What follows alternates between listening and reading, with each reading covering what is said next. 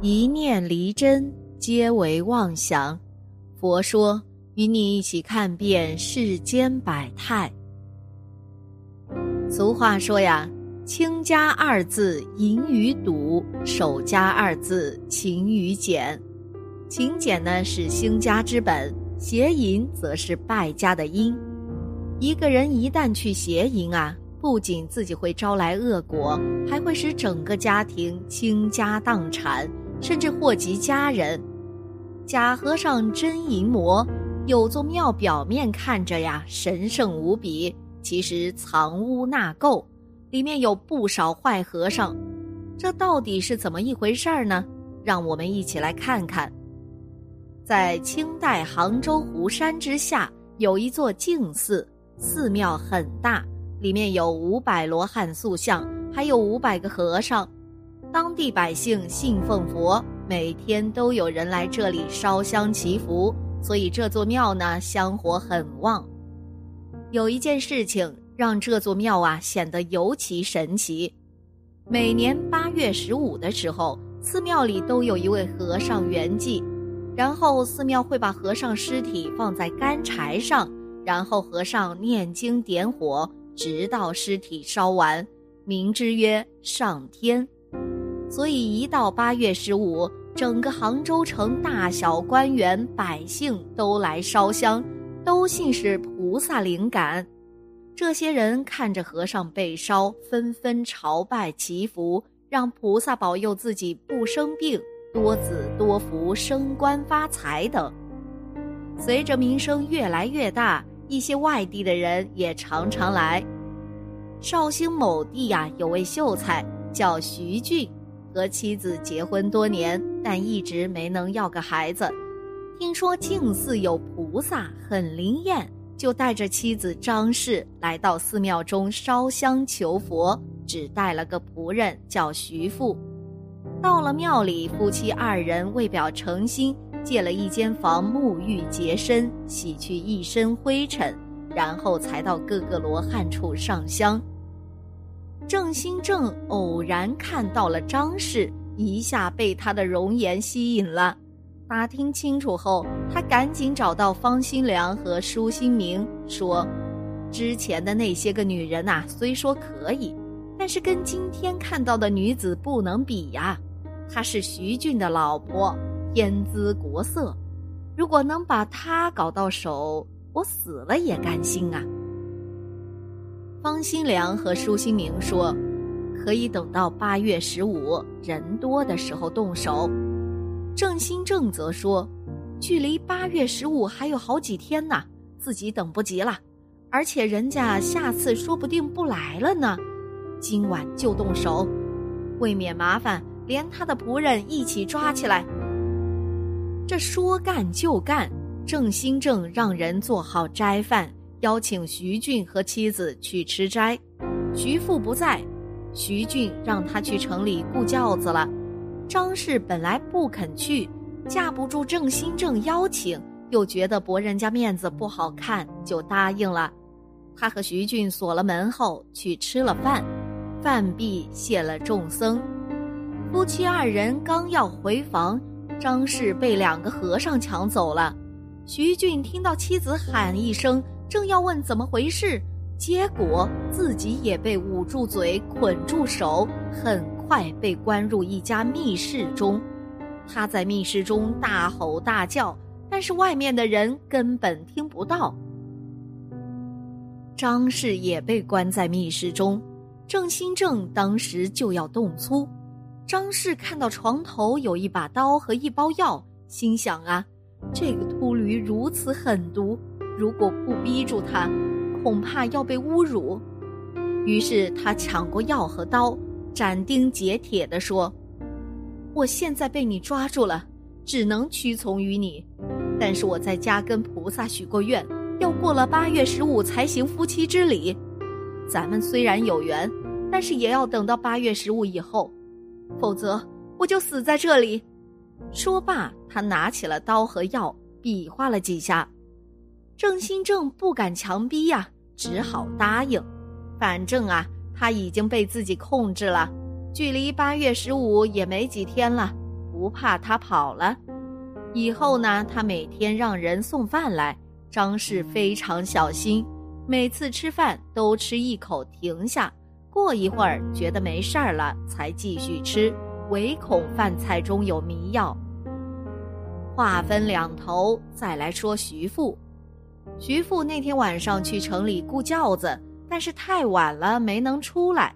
第二天，他回到寺庙，发现主人的房间上锁了。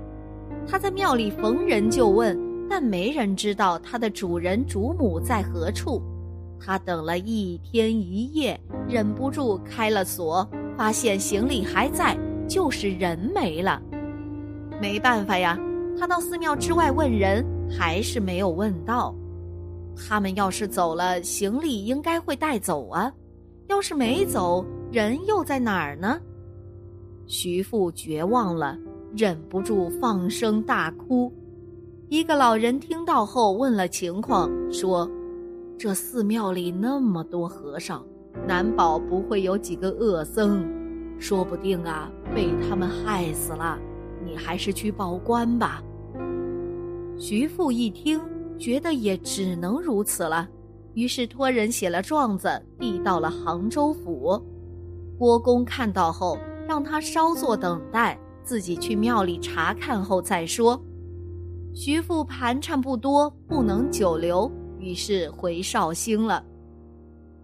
郭公先是派了几个衙役去寺庙打探，衙役去了几天，说没有什么奇怪之处啊。无奈之下，郭公亲自带人去了寺庙。到了庙中，郭公先是点名，一个个看。他看到几个和尚，方心良三个和尚在内，觉得可疑，吓唬了一番，让他们招供。但几个和尚似乎不怕，磕头但不认罪。郭公没办法呀，只好作罢，又去各处看了看，但没找到蛛丝马迹。郭公走后，三个和尚商量，一定要把徐俊处死，可能会暴露，怎么处理呢？自然是老办法了。三人到了密室，找到徐俊，告诉他，两日后啊就是中秋大会了，你碰到灾年了。今年呢就用你做大会了，我们把你头发剃光，假装成高僧，到时候让你在干柴上烧成灰，送你上天。你来世再做人吧。这徐俊又惊又怕，但也没有办法呀。只能咆哮痛哭。八月十五日早上，庙门前堆起了两丈高的柴火堆，方清良推来一个和尚，正是徐俊。他已经被剃了头发，喝了迷魂汤，口中塞了麻糊，手中也塞了木鱼。一个僧人搀着徐俊从梯子上了柴堆，并把徐俊布置好，盘腿而坐。从下面看啊，仿佛他确实死了。点了火后，众僧以及杭城官员、老百姓等都纷纷磕头朝拜。郭公也在下面，他这几天一直暗中调查，但始终没有头绪。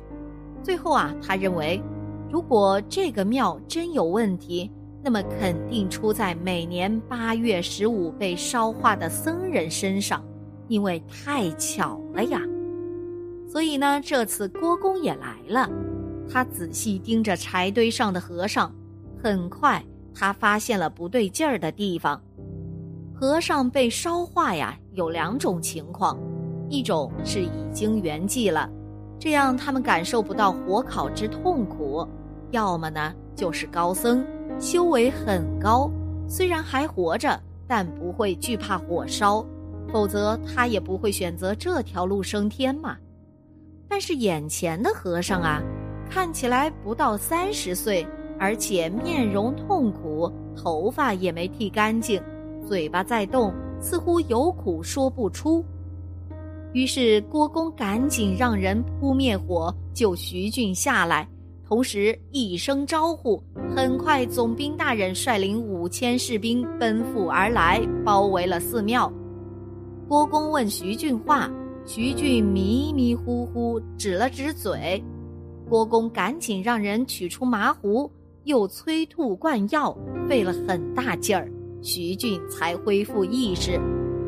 他给郭公磕头，哭着说：“生源是绍兴府的徐俊，结婚多年无子，带着妻子来这里烧香，不想妻子被他们玷污，自己也差点死于火烧。希望老爷替生源做主啊！”此时，总兵已经带领千余名士兵进入寺中，四处搜查，几百名和尚全被捉。一个没跑掉，另外呢，寺中的几十间密室也都被发现了，里面居然有一百多名女子，她们全都是来烧香后被软禁在此的，其中有几位女子的丈夫都被烧死了。张氏也出来了，她面色惨白，骨瘦如柴，手中还拿着刀和药呢。看到徐俊后，张氏上前抱住，哭着说：“若不是这把刀和药，我早就被玷污了。”哭完后，到郭公跟前磕头道谢，并把自己被困后的事详细说了。郭公大赞：“你真是个聪明节烈的女子啊，以后必定有福气。”他叫人从庙中搜查之物中。取出一些金银给徐俊夫妇，并调来一只船，派专人护送他们回绍兴了。徐俊夫妇再三拜谢，然后去了。一百多名妇女也发了银子，算是补偿他们，然后让他们回家了。对寺中僧人，郭公判得很重，五百个和尚由总兵押到江头，全部斩首示众。方、书、正三个和尚，郭公让刽子手把他们在闹市凌迟，并且一定要凌迟三日后才让他们死。邪淫是万恶之首，邪淫的行为会削减自己的福报，一旦福报被损耗，各种祸事啊都会找上门来。要想守住福气，只有断除邪淫的恶习。受损的福报才会恢复，好运才会来找你。好了，今天的节目呢就到这里了，希望此次相遇能给大家带来收获。如果你也喜欢本期内容，希望大家能给我点个赞，或者留言、分享、订阅。感谢您的观看，咱们下期节目不见不散。